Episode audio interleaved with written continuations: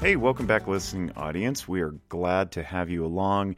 As always, it's really humbling to uh, have people listen to what I have to say. And if you like what we're saying, please share it because I don't do this for a paycheck. I do it just to, you know, make Earth better, as my good friend Mike Sedini would say. And uh, we hope that we're doing that. And speaking of making Earth better, I was made aware of something recently about when I go into these podcasts, I purposely don't look up the person beyond like basic details, you know, title, uh, profession, that kind of thing. I don't read into bios um, because I want to stay humble and curious throughout the interview. Um, and uh, I realize that may come off um, somewhat um, simplistic, I guess. Um, but I, I don't I don't want to make it sound like I'm I'm being contrivingly dumb in these interviews. It's like, geez, Jake, did you do any research on your guest before you had him on? It's like, no, no, I didn't, because I want to I want to ask questions as if I don't know the answer. Because if I research stuff ahead of the time, uh, what happens is it slips into my unconscious and it tells my brain that I already know it, so I don't need to ask it, and then that doesn't help the audience. Um, so that's the framework with which I do a lot of these interviews. I try to be as humble and open as possible because I, I myself love learning, and I learned a ton from this week's guest, uh, Amy Hughes Lansing. Um, she's a child health psychologist. She works with children and adolescents. We call it pediatric uh, rather than child and adolescent, um, if you want to be fancy. But uh, she helps kids and their parents uh, learn healthy behaviors to improve their mental functioning because the two go hand in hand. Um, and I, I, learned a ton just by by listening and asking and um, you know pinging things off with my own um, you know opinions and so forth, so that I can hopefully have my mind changed.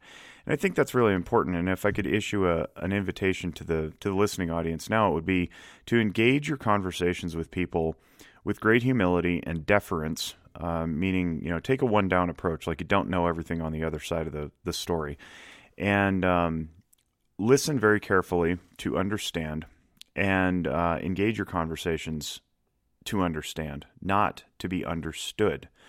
Uh, the more that I found that I try to understand, um, the less I try to be understood, and the more my message actually gets conveyed, which is uh, paradoxical but effective. So take that for what it's worth check out Zephyr Wellness if you want to. Uh, hard left turn off of that topic to uh, sponsorships.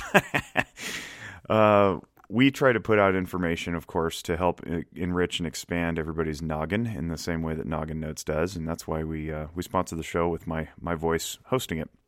Uh, ZephyrWellness.org.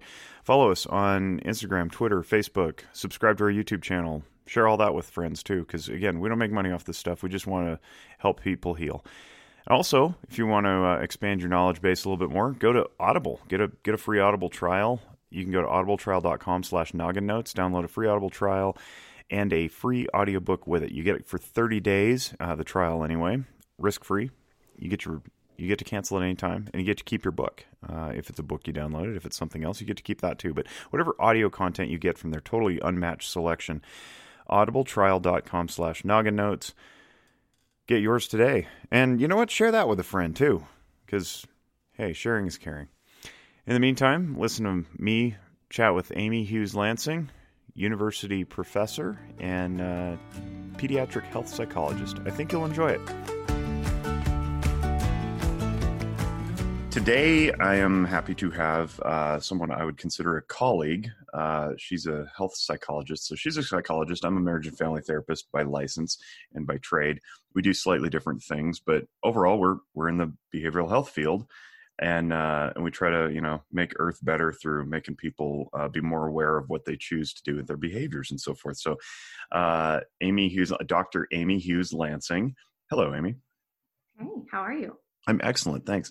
Um, you were a professor. I don't know if anybody knows the difference between assistant and associate professor at the uh, collegiate level. Maybe you can explain that. But you're you're an assistant. You are an assistant professor uh-huh. at University yeah. of Nevada, and mm-hmm. you're uh, heading to Vermont because you got a different job, and so you're traveling right now, which is kind of interesting. We're a couple of time zones away, but we met through something called Project Echo, and it's a it's a series of clinics uh, that are held virtually. So all the the parties log into their computers, and then we staff cases of of all sorts. And they and they're not just mental health. They they run from uh, gerontology to uh, diabetes to uh, anything anything related to health care and people can get the expertise of multiple voices from across really truly the country in some cases uh, i was on a school-based mental health echo once and we had people from like idaho and colorado and california on it which was really cool so anyway she was one of the presenters she presented her health psychology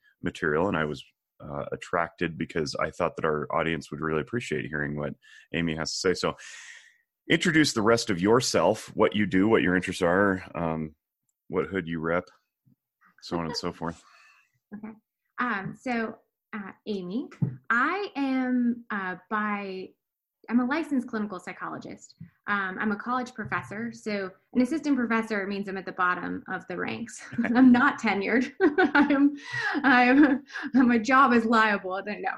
Um, so I have been for the last three years at the University of Nevada, Reno in the Department of Psychology and I am headed uh, this summer. My affiliation will change in July uh, to the Department of Psychological Science at the University of Vermont. I'll be doing really the same thing I do here at the University of Nevada, um, but in a different location.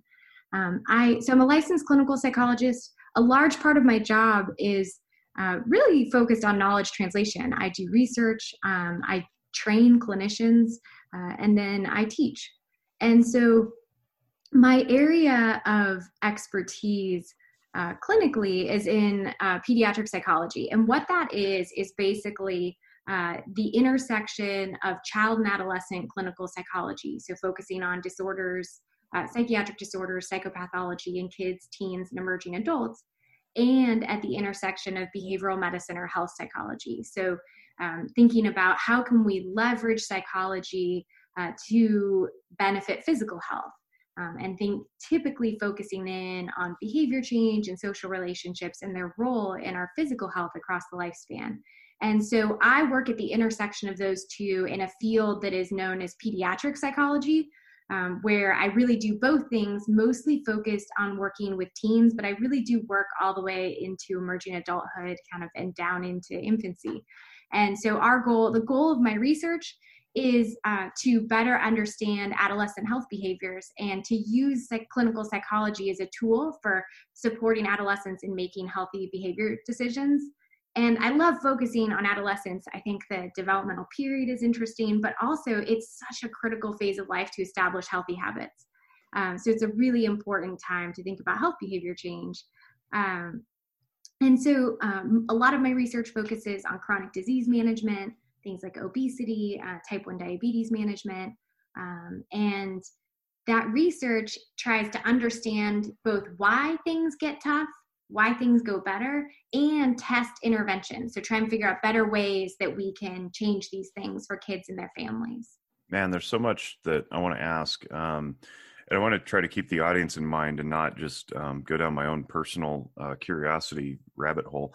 But um, I think for me, in my conversations with you know the broader populace when I explain what I do, um, people struggle to understand the mind from the brain. Right. That's that's one of the things that we end up uh, having to explain. Uh, the mind is a is a construct. It's something that's assumed to exist, but we we can't necessarily prove that it's there. So we we just assume that it exists, and so we try to separate out like this idea of consciousness and unconsciousness, and and then like brain neurological functioning. But then you bring in like this this physical health component too, which is um, behaviors. And and I've talked to enough psychologists over time that I know you guys training goes something to the effect of everything is a behavior. right? So like your thinking is a behavior. You're you're excreting from your uh your glands as a behavior right? Like uh, what food you eat is behavior. So everything's like a behavior right? Um and i'm a little tongue-in-cheek when i say that but i think if you could help our audience understand the nexus you, you mentioned intersection a couple of times in there because i think um it helps people to to hold these concepts separate and apart in order for us to tackle them together um, so if you wouldn't mind explaining like why it's necessary to view human behaviors, especially in children, as um, you know health you know phys- physiology versus mind psychology versus like bodily function you know um, physiology which is like some of your uh, re- regular um, processes and so forth. Because i think a lot of people just in my experience are just like well isn't it all the same? I'm like well no you know, it's um I, I think there's such a drive in the way our health system is set up to also keep these things separate, right? That you go to see one doctor for physical ailments and you go and see a different doctor um, when you have an emotional ailment. And and that's a problem, right? We need yeah. to solve that in our system, I think, in a lot of ways and get more integrated care. Um, but the reason that I think we have to start like in thinking about these separate things like why does behavior matter for physical health right so when we think about cancer there's data that suggests that um, a significant proportion sometimes described as upwards of 90 95% of cancer diagnoses might be prevented through behavioral intervention wow. thinking about things like both um, obesity increases risk for cancers think about smoking uh, you know dietary changes there's a, there's a whole array of ways in which we can prevent cancer through behavior change. And the National uh, Cancer Institute, NCI, actually funds a lot of health behavior change research, um, even though uh, as they study cancer. Uh, cardiovascular disease, right? The prevention of cardiovascular disease, recovery from acute coronary disease, so a, a heart attack, um, is very behavioral. Right? That whole right. process requires health behavior change, uh, dietary change, physical activity change, um, when we think about diabetes, metabolic disease, um, the same goes there. Uh, and so I think that when we are, if we put on our physical health hat of thinking about why should a physician or why should someone who wants to have better physical health care about um, behavior, well, that's why, right? Like we don't need to just be taking pills to solve a lot of these health, physical health ailments. Um, behavior matters. On the other side of the puzzle, um, we also know that emotional health and our emotional well-being drives our like kind of sets us on a path for physical health across the lifespan if you have a ton of chronic stress it wears there's this thing called allostatic load and um, every time you experience stress um, the hpa axis the center in your brain is driving cortisol through your body driving epinephrine turning on your cardiovascular system your immune system your neuroendocrine system and it wears out, right? Persistent activation of that system across time uh, can increase hardening of arteries. Um, there's some data to show shortened telomere length. So at the end of each strand, uh, your DNA, there's things called telomeres, and they shorten. It's like cell aging effectively, um, and they're shorter the more chronic stress that you have across the lifespan. And uh, so, if we want to increase longevity, um, you know it's not only about preventing dis- preventing or treating diseases you know we can increase longevity by addressing emotional health and well-being and um, so we've got to do both sides of the coin but rarely do people and you can probably speak to this jake you know but at least in psychology even in psychology i should say it's not common to get training to do both things um, that's only you know you aren't typically most mental health professionals don't know a lot about um, treating physical health. You're right. I, I and I want to I want to address this real quick because it's right yeah. now, and then I want to go backward a little bit and have you some explain some of those terms. Um, to that point, I think I think there's a couple things at work, if not more than two. Uh, one is just lack of experience, right? If you're not if you didn't play sports your whole life or you didn't have a diet coach or you know something like that then you're not going to really know how your body works super well you're going to know whatever was pushed through social media or whatever um, you know read on the box, back of the cereal box when you're growing up but but beyond that you don't you don't know too much right um, and then the the other i think i don't want to call it sinister but it's because that in, implies an intent but it's it's a little it's a little insidious w- the way that our licensing works, right? We're told repeatedly, beat across the head, do not practice out of your scope. And mm-hmm. so we, as uh, I can at least speak to the the mental health professionals who are you know of the master's degree, where we go, we, we get told in school, do not. You can ask what medications they take you can ask about their health habits, but you don't dare suggest changing any of that stuff because you are not a doctor. And so we get petrified coming out of school, even though we may have played sports our whole lives or have like an undergraduate in nutrition or something and we're like oh now i can't use all this knowledge because it's going i'm going to be accused of practicing out of school and then i'm going to lose my license and there goes my career. It's like no no no that's not at all true. Like of course you can speak to those things and i think we want to embolden and empower our professionals to say look not only do you have the capability you have the responsibility to address this and not ignore it. If somebody comes in there you know obese and smoking like a chimney and you know complaining about uh, how they they're out of gas and and they have all this like you know psychological issues going on along we we can we can step in and go hey you know surgeon general has said it's not real wise to keep smoking. We have some information that says maybe you should shed a few pounds you know? And then we've got this overarching culture that says oh don't tell people to lose weight because now you're fat shaming or whatever right? So it's like we've just conflated science with with politics and so that's i think that's why um i don't know what the answer is other than just telling people to like be bold but, but well i think i you know in my experience sometimes rather than being bold i found that it's it's about how kind of how you approach the problem. And some of the work i've been doing has been focused on teaching different communication styles mostly to physicians on that side um, because often physicians get burnt out with trying to help their patients engage in health behavior change. They try and refer them to therapists um, and say, okay, you're their job now. But patients feel dismissed, right? Like I'm coming to you asking for help and you're just pushing me to the head right. person, you know, um, and you're telling me to go see a shrink. And that's, it, that doesn't increase engagement um, I have had so many families show up in my practice cross time saying, I've been told all these things by physicians. They've dismissed my complaints. They've said I must be on drugs. You know, I have these persistent headaches. They aren't going away. And they're just sending me to you like I'm depressed and anxious. And, um, and it's and you're really, like you have a bad diet well it's also just really for so many physicians and families and people it's such a paradigm change to think psychologists and mental health professionals um, can have tools to support your physical quality of life and well-being and kind of how your health related quality of life.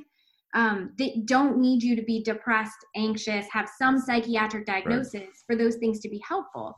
And so often people are told oh you're in pain. Oh you're fatigued. We've checked all the things. It's all normal. Go see go see the therapist. Like you need therapy. Medicine can't do anything for you anymore. Right and that messaging is so counter to helping people learn that a problem symptom we're having is always going to be really multi faceted, multi-dimensional in terms of what's bringing it about.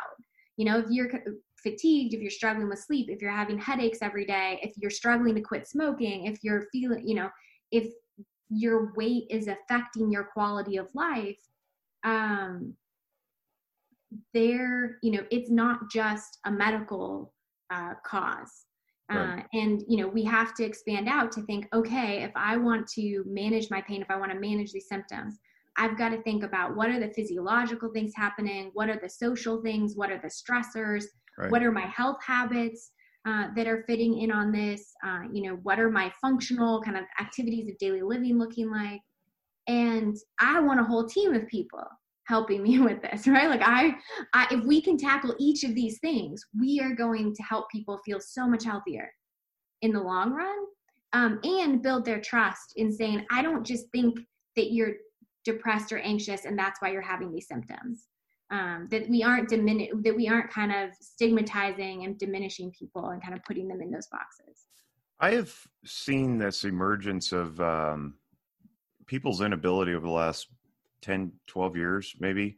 Since i think i, I can roughly correlate it to uh, the, the rise of social media and like instant access of like information and that kind of thing. It's like where we've become i, I don't want to say binary because that's not because that's like two things but it's we've we've definitely compartmentalized uh, ideas such that they can no longer coexist at the same time right so it, it is binary in, in a sort so what i'm hearing there is as you're saying that is you can validate this or reject it if you want but it's like our patients now are coming in going i have this thing it must beget these other things mm-hmm. and and they like the clinicians are struggling to present a systemic picture of it. Say like, well, it's all it's all interrelated. This is all it's all circular causal, not A to B to C. It's A might trigger C, which comes back to B, which then begets Q.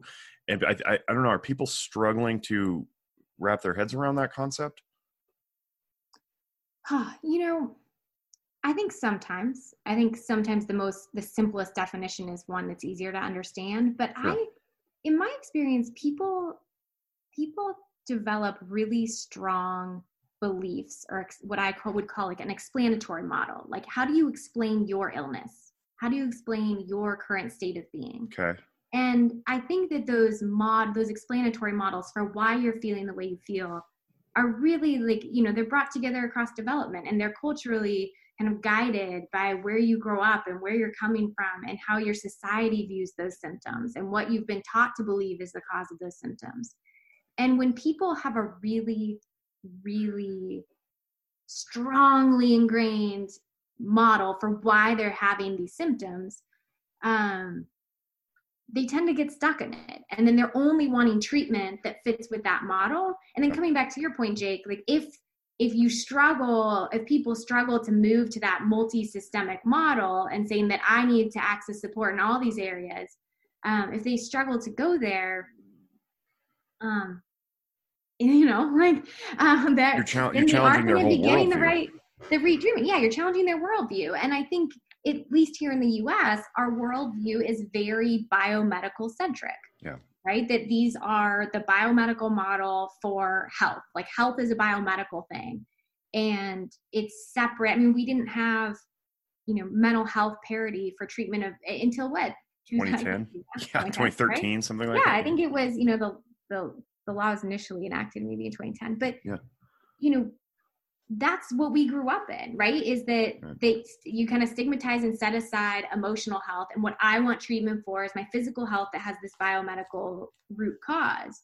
And um, when you look at different cultures around the world you see really different pictures. That's not the case everywhere. Um, there are places you know places that have that don't adhere as strongly to the biomedical model where they aren't where it's not as tricky to see this multifaceted uh, picture come together that's a really excellent way of laying it out, I think. Um, I appreciate you saying that. Carl Jung would call those introjects, the the unquestioned beliefs or assumptions that form yeah. your your mm-hmm. worldview. Um, and I think when we're trying to, we're not having our individual clients or patients question them. We're actually asking the entire society to question that, because like probably for about three four generations now, we've had Western medicine built in as this like mm-hmm. you know it'll fix things. And then when it can't we don't know what to do with that because we've like lost the ability to embrace something like death as a normal part of life. So it's like well death is unacceptable. Western medicine will fix it.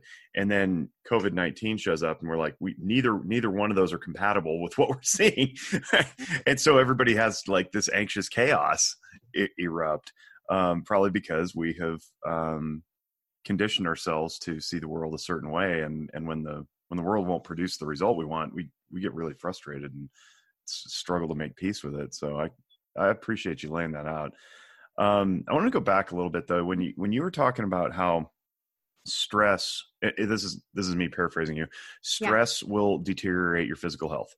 Mm-hmm. Um, I think we've known that for some time. That's one of those yeah. common sense things that uh, it's like, yeah, yeah, yeah, okay, I, I know that but you just you explained it in like 15 seconds with a whole bunch of uh, medical terms uh-huh. uh, that I would really like you to go back over a little bit slower so that people can yeah. truly envision what's going on in their bodies when they don't unplug, when they constantly are scrolling social media. Now, I'm not, I'm not even knocking social media as like toxic or anything, which it can be, but it's just lots of information, right? It's too much for the brain to intake.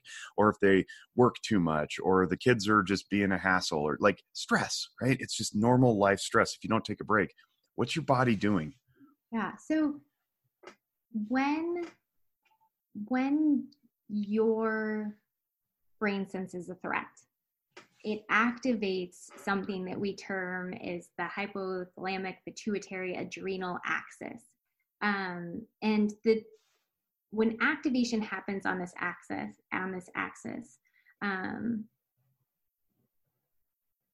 neuroendocrine signals are sent uh, from the brain out to the adrenal glands um, and out broadly uh, to receptors throughout the body uh, to prepare your body to engage in behaviors that will help you survive a threatening situation. This is what people and, refer to as the fight or flight reflex or an adrenaline yeah, so, rush. Yeah, so if for many people you experience that adrenaline rush, um, adrenaline, also sometimes called um, epinephrine, is one of those endocrine neuroendocrine system hormones that are released in response to cortisol in response and the, the job of all of these changes in your body is to prepare that fight or flight right? We're going to reduce digestion so that we can better perfuse muscles so that you can flee more effectively. Our heart rate's going to go up and our blood pressure is going to increase us to prepare us for that fight or flight. Our immune system turns on and activates to prepare um, for wounds and possible um, needing coagulation. Wow. Um, the whole system is built for an acute stressor, right? There is something life threatening going on. And so my system's turning on to prepare me for this acute life threatening stressor. Um, we humans now, you know, we perceive threat um, through uh, often social threat is one of the biggest pieces of threat that we're exposed to on a daily basis. Um, threat to our social standing, to our social social interconnectedness with people. Um, that you know, fears about can we feed our families? Are we going to stay healthy? Do I have financial stability? You know, housing stability. All of those things can trigger this stress response. Um, the challenge is, is that the system um, it wasn't it wasn't built for these long-term chronic stressors right? right. It was built to turn on to help us for a short stressor. And so across time in humans the system burns itself out from repeatedly turning on. Um, there are you know there there are things that we can do to kind of oppose that, right? We breathing is one way that we can turn down that system. Mm. Um, that's the cool part about breathing is it's an involuntary thing we do, but we actually can exert voluntary control over it to help de- you know kind of quiet that stress system down. Um, for women, there is a, a, theory called the tend-and-befriend theory of stress that suggests that uh, you know women are less likely to fight or flight. And in periods of stress, they will tend to their young and their offspring, and they will befriend in social networks. Mm. And there are some good biological and evolutionary arguments for why women might be more predisposed to engage in those behaviors, but doing those things can also turn down the stress response in women. Um, Is that um, why they live longer? There is uh, some data to support that increased tester increased testosterone and fight or flight responding. That really like aggressive stress response decreases longevity in men. I'll be yeah. darned huh. Mm-hmm. we've got we've had you know this narrative that suggests that you know if you're if you're calm and peaceful you live longer like for forever and ever and ever across many many cultures. And you just explained it physiologically which is very very cool. Um and i'm thinking of of the the the kids and the adults who you know were kids at one point in time who just aged who have experienced childhood's worth or lifetimes worth of stress and mm-hmm. chaos come from you know generational poverty and um and domestic violence and and that kind of not not to mention just you know out out and out playground bullying mm-hmm. um so if you wouldn't mind because you're uh you know you're you're the kid you're the kid person here. Um, how do you take what you just explained in adult fashion and uh, help children, but also their parents to make the behavioral changes necessary, literally to save their lives in some cases? Oh, okay. So I think there's. I know it's a big ask. yeah, no, I, and I think that my my initial draw in response to that is is a systemic one. Is um, you know, until we solve poverty, until we mm-hmm. solve mm-hmm. the, some of these systemic problems in our society, um, putting, I, I really try and avoid applying a ton of pressure onto the families I work with to be the solver of some of these things that we're going to protect kids as best we can but I, I you know i think we've got to do the work as a society if we want to resolve these inequities, right? If we want to get rid, you know, we want these things to not be present because they're there. The loss of longevity and years of life due to, um, you know, acu- due to accumulating chronic stressors of childhood is very real. And when I talk to families, I think that it's much more of a focus on what they can achieve within reason um, you know as i sit there and say you've got to we need to do work on all of these things gosh it's really hard to do work and see all these providers go to a therapist regularly you know go to your doctor regularly show up for the school appointments show up for all these things when you don't have transportation when you don't have ways to get places when you're experiencing domestic violence. Um, and so really my focus for most families is on sustainable behavior change. You know what are some simple small things we can accomplish? Um, if you're living in a neighborhood with a lot of violence i can't ask you to just go out Move. after school and play right? Um, that's not that's not something i can do but i can connect with uh, boys and girls clubs and ymcas and try and advocate for opportunities for kids who may not be able to afford those programming. Um, and so and then connect families in with that something achievable they can do. Um, for kids for kids you know sometimes we'll talk with kids about kind of the the alarm system that goes off um, that their brain can sometimes set off a false alarm um, or it sets off an alarm for something that might be concerning and then it doesn't go away right? It just kind of stays on blaring and you know what are the things how do they know when their alarm's stuck on? Well they feel it in the pit of their stomach um, that it just feels different. They're tense up and you know they can feel their muscles tense. Yeah. um, their you know their heart beats fast. They're they're flush. They they notice their hands are sticky. And a lot of these things probably sound a little bit like anxiety too but adrenaline's adrenaline.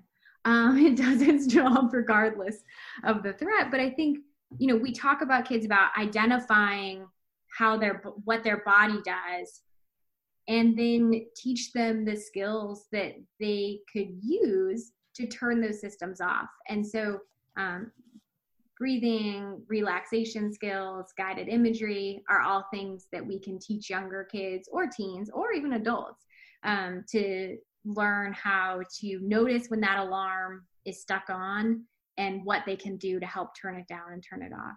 So I, I really I like what you said there, and I really appreciate you saying that. Because part of what we really want to do in this podcast is um, educate people so they can take some of these these pieces of information and integrate them into their own lives and heal. Right. So um, for somebody maybe listening and like has kids um, or works with kids and they hear that and they're like yeah okay i can help my my kids identify when they're in this moment what are some examples of things that would cause that moment? Because I, I, heard you say earlier, like the alarm bell may be a false alarm or it may be uh, sustained, right? Like what I'm trying to figure out what a false alarm might be because like, we can all identify what the real ones are. so false alarms usually happen in anxiety disorders in kids. Um, and a lot of kids who've been through trauma experience symptoms of anxiety.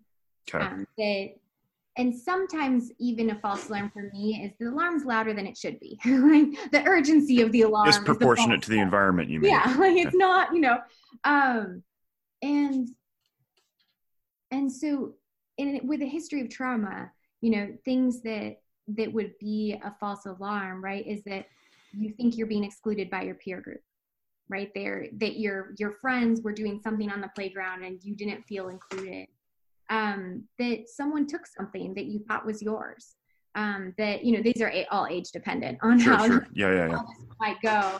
Um, you know that that a teacher um, dismissed you or spoke to you in a demeaning way, or you, that you felt was demeaning in class, made you feel stupid.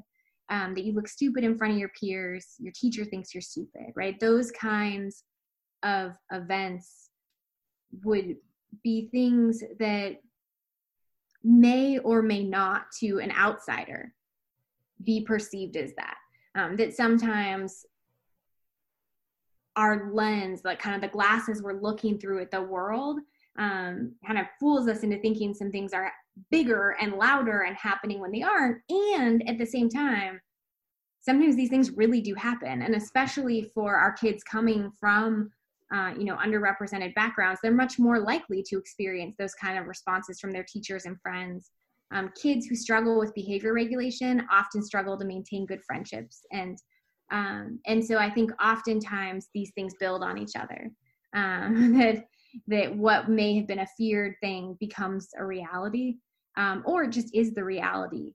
Um, no matter what uh, we want you know we want kids to have skills uh, to address some of these some of these persistent activations of stress you know that whether we're teaching mindfulness in schools adding yoga in um, ways that we can broadly um, help kids recognize this and take steps to remediate it yeah, I heard a lot in there with regard to confirmation bias, learned, I don't know if it's learned mm-hmm. helplessness, more as yeah. learned victimhood, yeah. maybe. Um, and then self fulfilling prophecy, where it's like, you know, if you're going to be a jerk, people are going to just avoid you. But then if you're a jerk uh, because they're avoiding you, then they avoid you even more. And then it becomes confirmation bias enforcing because you're like, see, see, there it is. They're leaving me alone. And I wanted to play, but it was because I threw sand at them. Right. Um, so I, yeah, it's, it's really interesting how I'm thinking of, of my former fledgling therapist self when I was working with a lot of um, kids in in trauma out in rural areas in Nevada and uh, working in homes and and it was amazing how I didn't see it until like just now. So this is why we're always learning, right? I'm 10 years into the profession, 11 years in the profession, and we're we're always going to be learning. I didn't fully appreciate that their trauma history created the lens through which they saw the world treating them. Um, so almost un- uniformly, every one of those kids had problems with teachers in school, and I'm like, I don't know, your teachers are pretty nice. um, and so objectively, it was as you described. It wasn't there. Was, there was a false alarm. The kids were not excluding them. The teachers were not ridiculing them. Um, but in their minds, because that's what they were raised to believe the world was doing to them, they just generalized it to every part of the world including the super helpful people, including me and some of my uh, colleagues and associates. And it's like, oh, you don't like me either. It's like, whoa, where did that come from? And it's like, it's because it need they had to have that belief to fit their worldview to make their world make sense. Because if if anything came aside from that, like if they if they actually had to acknowledge that somebody was really nice or they were really compassionate um, or they forgave, then that means that they'd have to like question other things too. And that's that was it's really hard to reconcile that too something to layer onto that is that the way that our stress systems develop um, is that that our early environment tell helps program our stress response. Oh, sure, and sure, yeah. Mm-hmm. Grow up in really um, unstable, um, you know, com- like high conflict, unstable, low resourced environments where there's maybe high violence, there's lack of food, um, all the things that are really common in our impoverished neighborhoods. Um, when they grow up in those environments, their stress systems get programmed to be more reactive. Mm-hmm. And that's advantageous, right? That's actually adaptive. That the system is calibrating to try and help the help kiddos survive. Right, right. It keeps you safe. To be right? They need to be more aware of risk. They need to be more attending to threat. They need to have a system that turns on to help in effect keep them safe. Uh, the challenge is is that that system you know that contributes to also some of you know adding that layering that on to the way that cognitions develop and worldviews develop right? And their sense of safety in the world.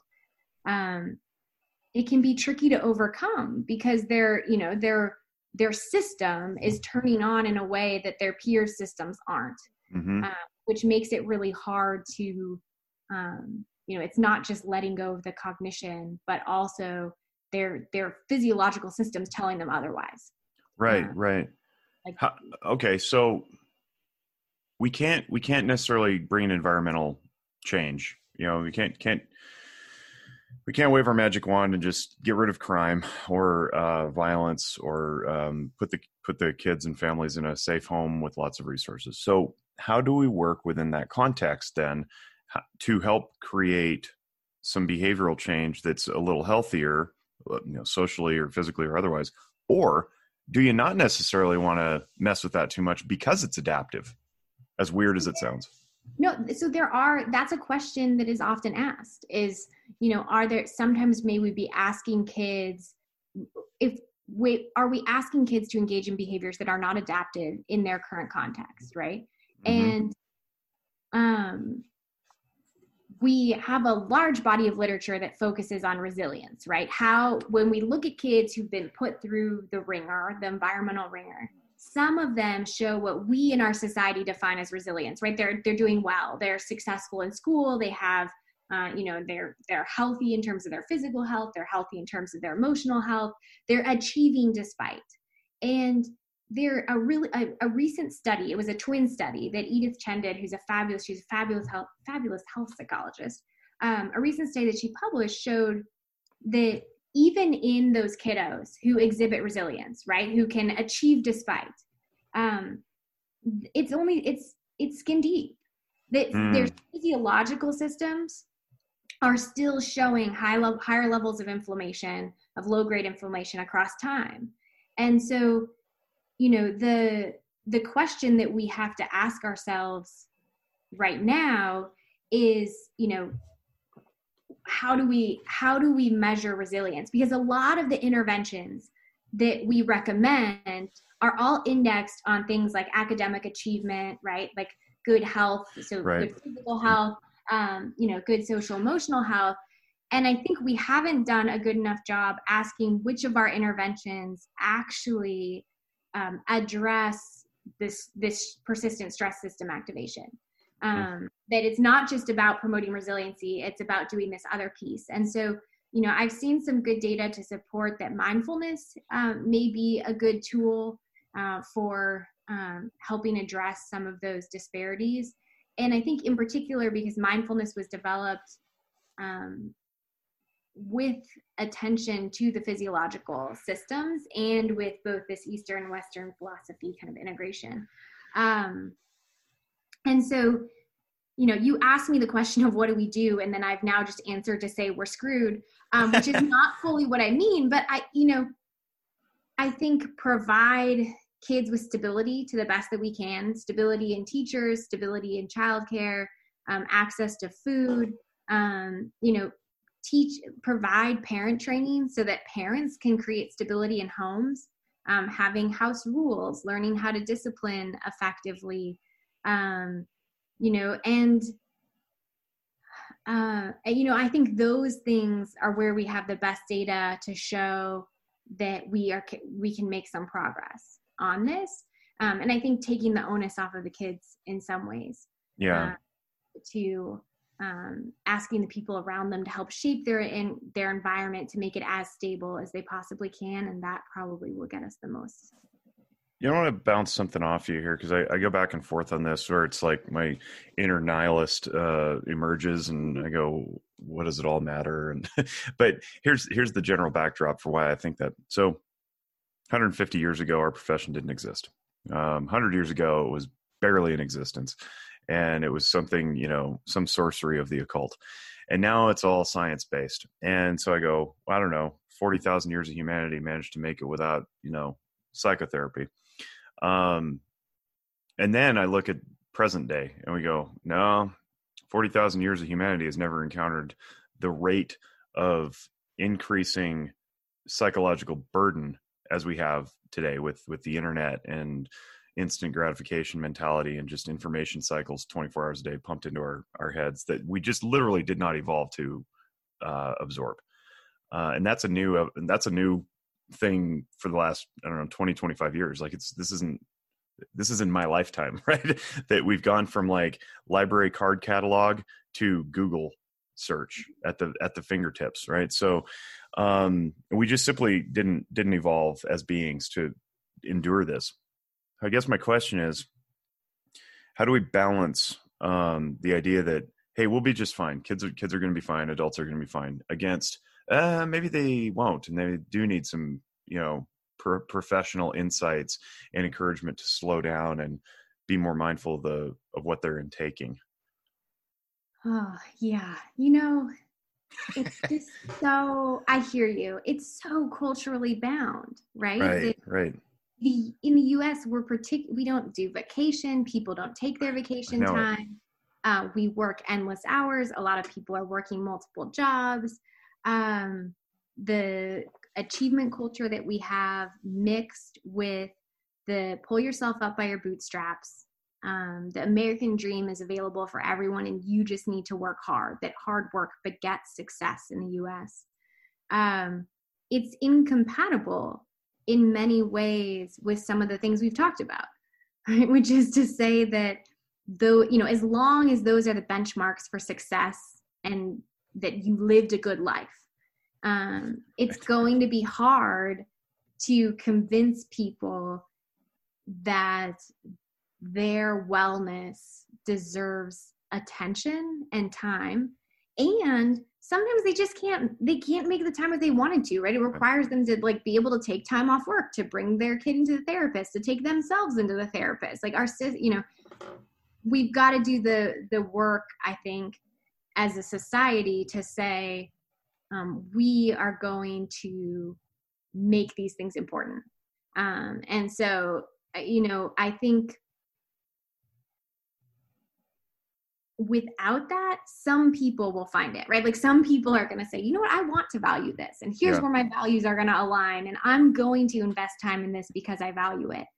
Um, but without a cultural shift to say that no no no we all value this um, i think we'll have a hard time convincing people broadly to do these things um, you know as a therapist my general take when someone comes in to my and sits in front of me um, I try to take my lens off. You know, I know what my lens is and I'm interpreting it all back in there, but I want to hear from them. Like what are what would if they could, you know, they talk about the miracle question, like if you could change anything, how would life look different? You know, what would that thing be? And um let's work on that first.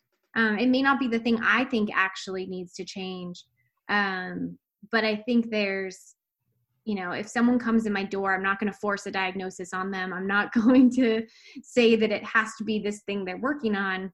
Um, I'm going to listen and hear like what what do you need to see look different in your life to have good quality of life.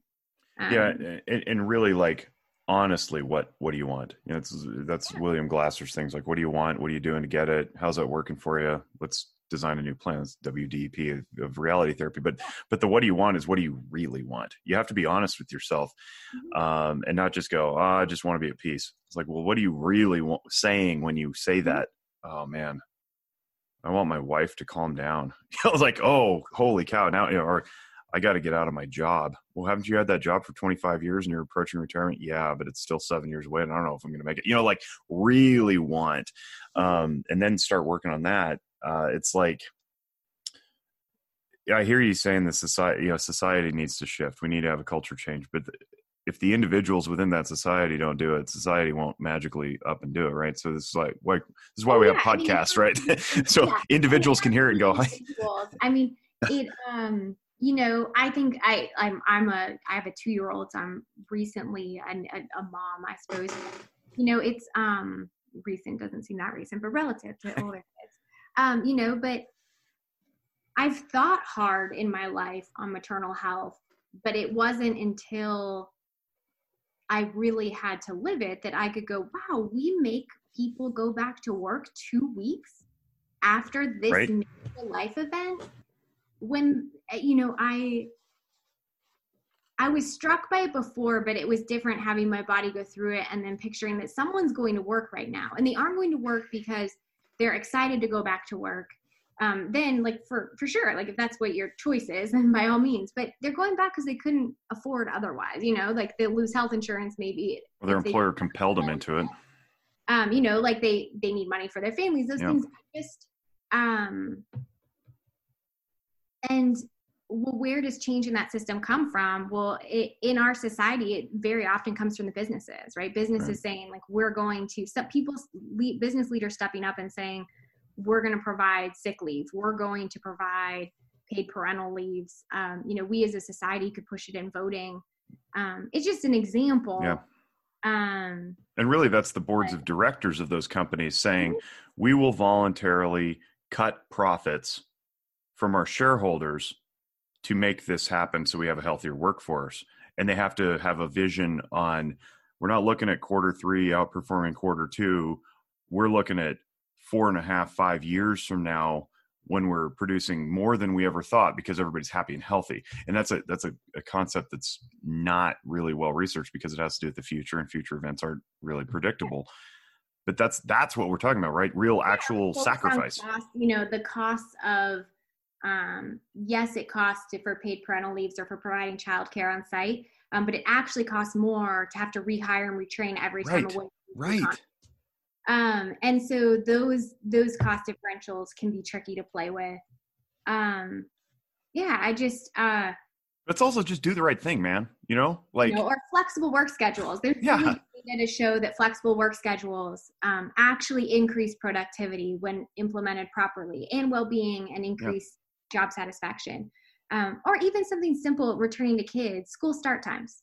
There is really good data to show that if middle schools, but high schools in particular, started later yeah. to match the biology of the adolescent uh, body and their sleep clocks. Um, that test scores go up, behavior complaints yeah. and behavior problems go down, and we didn't have to change anything. You know, because yeah, they're not fatigued. There's no, you know, but even that there's that we've known this for decades and yet it's really hard to implement because it doesn't fit well with our other systems. Right. Well, um, it's bus schedules, like, right? Yes. Yeah. Bus schedules look like then kids are coming home late in the dark. You know, uh, the system has to would have to change too much. And there are schools who have tried implementing it, and it's really effective. Um, you know, and so I think for me as a researcher and as a clinician, I'm always trying to pause and go, how can I help translate this knowledge out?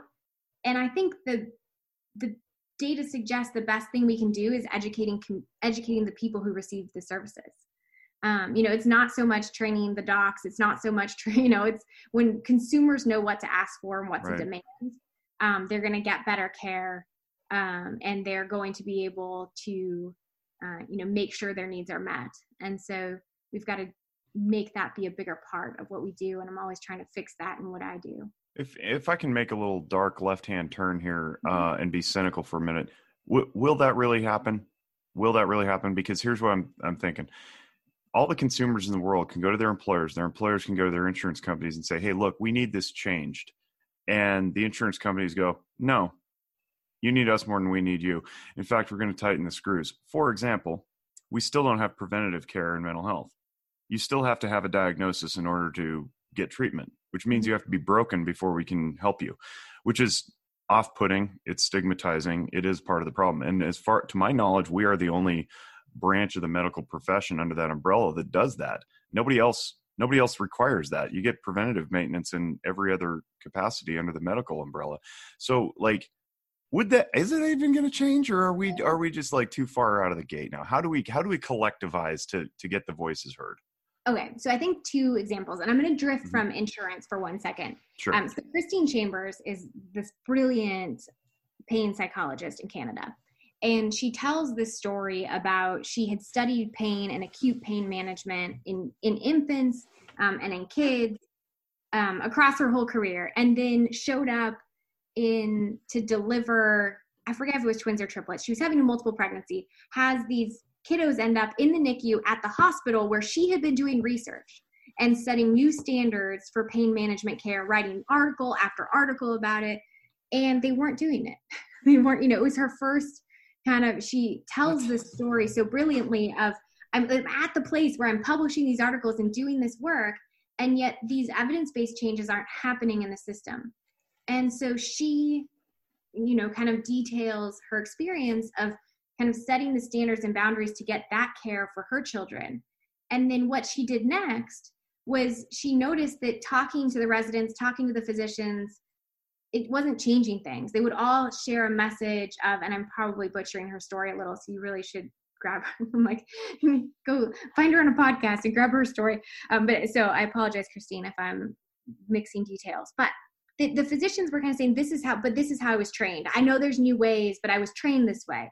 And so she went to the parents and she taught parents what they should be asking of for their child's care, what if you have a baby in the NICU, what should you be demanding as a parent for pain management tools to ensure that you're reducing pain for your child?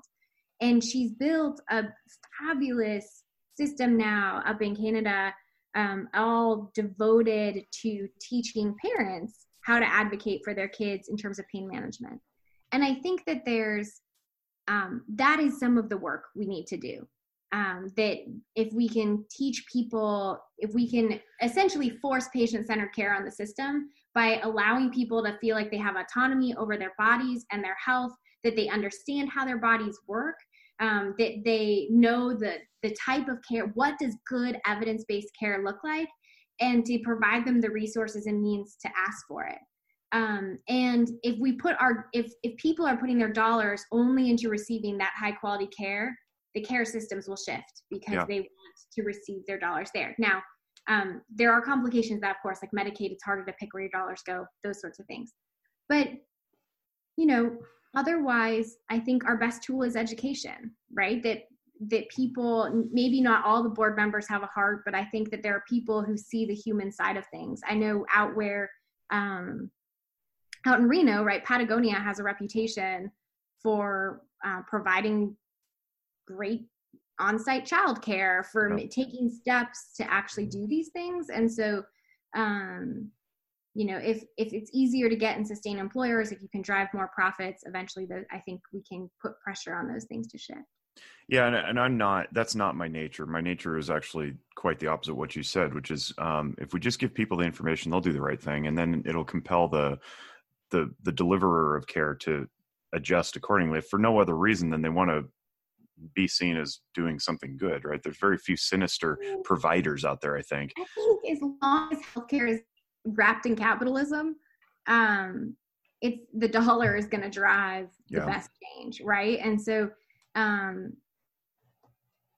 if you if your healthcare system can provide better care better outcomes at a lower cost um, you will get more of the people. Yeah. And you know, and then to, I guess in the capitalistic model, you're probably buying up the other companies, right? And then you're going to keep right. so more people can get access to your style of healthcare. Um, well, that's and, what Zephyr Wellness is doing. We're just going to take over the world by doing it better. Mm-hmm. Just right? kidding. I mean, just I think kidding. I don't want to take over the world. I just want to. I want to stay yeah, small. But I, but I do think that that's, um, you know, that that's one of the pieces of the puzzle. It's also one of the hard parts of our healthcare system in that people coming from who have the lowest reading levels, who have the lowest send number sense, who have the least education, who have the least access and the least means are on a nationalized healthcare plan, right? They're on Medicaid. And they don't have choice. They don't have the right. same ability to shift to where they want to get the best care. Um, and so it's harder for the people who need it most to do those things, right? To say that, to, to set those standards and demand care in that way. But gosh, how many of your clients know what good therapy should look like? Oh, right? none of them, none of them, and and that's why that's why I do things like podcasts and YouTube channels where I can get on there and go on a screed about like, what people should be asking of their clinicians and that it's okay to fire them if they're not getting things done right parents that when they're talking to me i'm like look like if it's not working with me i want you to go find someone you feel comfortable with um yeah and not and not in a not in a musical therapist kind of way not like oh you, yeah. you're telling me what i don't want to hear because you're making me look at my blind spots therefore i'm firing you no to like you know like bring it to our attention first let us change uh, or evolve or research something to to meet you where you are. Don't just don't just fire us because we're not telling you what you want to hear. That's not appropriate either. Um, but you know, Jake, wrapping back to health related things, I work with a lot of kids who have chronic diseases, and most mm-hmm. commonly, I do a lot of work with teens and young adults who have a disease called type one diabetes. Um, so, type one diabetes is an autoimmune disease uh, where the cells in your pancreas that produce insulin are killed off by your immune system, and so you have to wear or engage in a bunch of medical behaviors every day that are just straight burnout. It's it's not fun to do. Um, it can be painful at times. It can have stigma. It's you know the, a whole host of things. And just like any chronic disease we have, a lot of kids find are resilient in this and make the best of it. But a, a a lot of kids struggle. The rates of depression and anxiety in teens who have this disease are significantly elevated. Parents of these teens also have increased rates of psychopathology. But one of the complaints I hear most from parents is that their doctor will tell them their their pediatric endocrinology doctor who treats their chronic disease will tell them you need to go to seek a therapist. Go get mental health services. And they show up in the therapist's office um, because they're struggling with managing this chronic disease. They look like they're depressed um, and the therapists know have no clue what to do with it right? The parents really have to walk in. They aren't sure what do i bill? I'm not sure if this is really depression if it's not depression what am i billing under? What are the evidence-based treatments for this? Um, it's really really hard to tell the difference between hot, persistently high blood glucose levels and depressed mood. The really? the symptom set is the same pretty much. Um, and so there's so much work even to do just so that people when they want to target a physical health issue can show up in their therapist's office and have a therapist who has an idea or a sense of where to start even um, that doesn't rely on the family providing the education. And so you know i think even beyond just people knowing how to do this especially when you add health behaviors into it there's just no um, there aren't service providers available who have this expertise at this point um, the same kind of goes for chronic pain in kids, for uh, you know medically unexplained physical symptoms. There's just sometimes it's really tricky for families, even if they want care, um, to find providers who have experience with those kind of things. So, what I'm kind of hearing is that it's just not appropriate to refer somebody whose um, symptom presentation is pretty clearly linked to an, an endocrinology issue to refer him to therapy. It's it's just not it's not appropriate. It's I, you know it's so I no I wouldn't frame it that way. I think that the way I would instead frame it is that we need really good multidisciplinary care for mm. teens who have yeah. type 1 diabetes because if you've got really the cause of those persistently high blood glucose levels um, is failing to engage in the health behaviors that teens need to do every day to manage this disease. Oh, I totally misheard you. okay. aren't giving themselves they're not doing their insulin shots or I got it, yeah. got it. And so now they have persistently high blood glucose levels. Um, they get sent off to their therapist to treat depression, but not all of these kids are experiencing depression and then often the therapists aren't really sure where to start. Well like how do i get right. a kid to inject insulin more often or use their pump more effectively or check their blood glucose levels more regularly? Um, flipping back to what you were talking about um, sometimes it's a diagnostic like a kid may present when they've had uncontrolled glucose levels for a bit before they're diagnosed. They may present with irritability fatigue uh, amotivation, cognitive fuzziness, right? All of these mm-hmm. symptoms of depression, um, but typically along with other physical symptoms, right? Increased urination, um, increased thirst, um, weight loss, although the weight loss piece can be tied to depression as well. And so I think at the differential diagnosis, there can be sometimes some complexity there, perhaps. Um, we just need to be better. And so, yeah, you know, at that point it's tricky, but but gosh, wouldn't it be nice if when you chatted to your physician that, you know, a, a therapist popped in right after to check in as well? Um, you know, like that would Community be, Health Alliance does it. Um, yeah. their model's awesome. You know, mm-hmm. you don't, you don't get a primary care appointment without a, a mental health appointment along with it in their, um, in their acute in their acute care clinic. It's, I mean, mm-hmm. it, it, what wouldn't it be nice if, right? If we could all just merge practices and share space and. And you um, guys at Zephyr have been doing some of the school-based mental health care mm-hmm. um, in that same way, right? The kids are at school every day. Yep. What else, you know? How can we leverage that time and that community um, as a tool for providing mental health. Oh, it's magnificent too, with access to the teachers and the administrators who see these kids all day long. It's it's better than talking to the parents most of the time because the parents only see them like you know after school and they're doing their homework right before they go to bed. Right? They don't see them in their social engagements and they don't see them when they're drifting off in class or whatever they're doing. So yeah, that stuff's great. That the multi-tiered systems of support uh, method is fabulous. It works super well out in Pershing County. Um, in fact, they they need a they need a, an award for that. They're they're incredible. Um, but yeah, we we could it can be done. It can be done. The question is, how do we how do we compensate people for the time it takes to go like drive across town, or or pop in on the Zoom thing? What I always picture though is the the number of contacts. If I want to provide really good care for a child, I have so many hours of unbilled work that I can I cannot bill right. for the time spent on the phone with that teacher, the time spent on the phone with the principal, and then the counselor, and then showing up at an IEP meeting. If yeah. the family's wealthy, I could certainly bill them hourly, just out yeah. of pocket, right? But and which some people do. Um, but otherwise, you know, those contacts you don't get to bill for them. No. Um, and it's a big difference versus child and adult care. Adults don't have all those collaterals normally that you're trying, all those extra contacts you need to make. Um, and when you can situate yourself within the school, um, ideally we'd be able to shift the billing structure across time, right? So that uh, those contacts are easier to make, they're less intensive, the system's getting educated along the way, and we can actually reduce cost and increase quality of care. Yeah, yeah.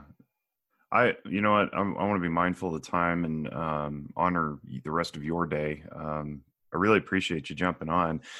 Um, if you could send our listening audience away with, uh, you know, one um, exhortation or a, a, book, a cool book to read, or um, you know, some some nugget of information you want them to latch onto, you know, it doesn't have to be one or the other; it could be all of them. But what what would you say?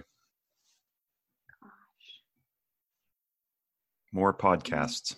My, I think what I would say is that coming back to the start of all this is that health behavior change is really really hard.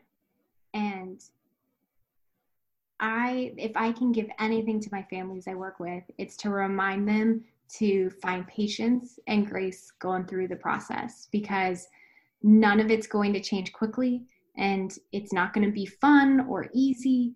And um, you're going to slip up and you're going to struggle.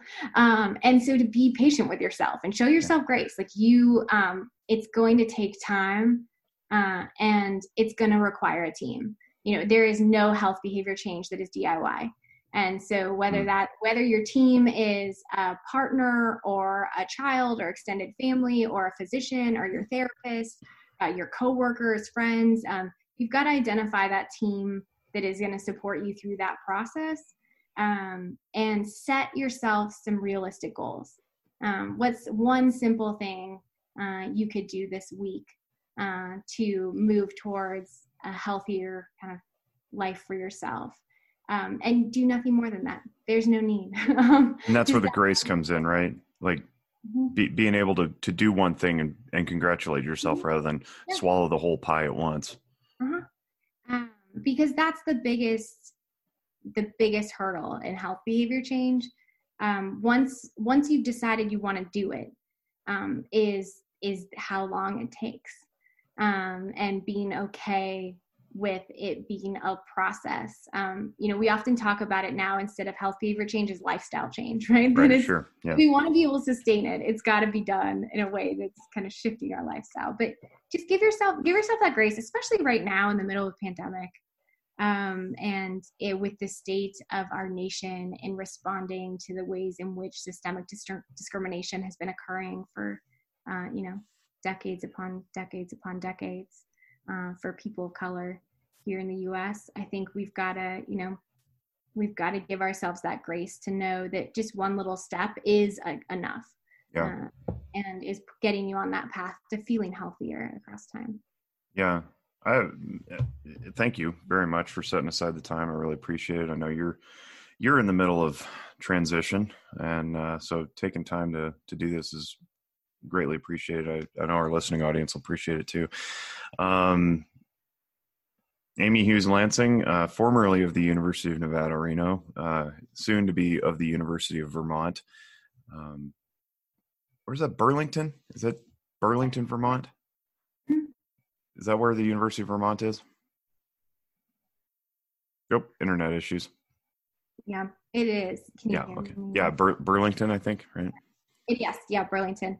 Mhm. Um, so yeah, no, we're, um, it will be very different Yeah. than, than Nevada, but I think a good, a good, it's much closer to all of our family. So That's awesome. That's Mhm. awesome. yeah. Well, uh, thanks on behalf of the Naga Notes team. Thank you for Uh, having me. I enjoyed our conversation, even though I'm sure we got off track of our goal. A, a Not one bit. No, that was Oh, brilliant. yeah, you know, We talked Uh, about physiology. We talked about endocrinology. We talked about how it relates to mental health and wellness. I mean, it's yeah. We no, we absolutely knocked it out of the park. I think. sounds good. Well, thank you, Jake. Have a good day. Thanks, Amy. You too. Bye bye. Okay.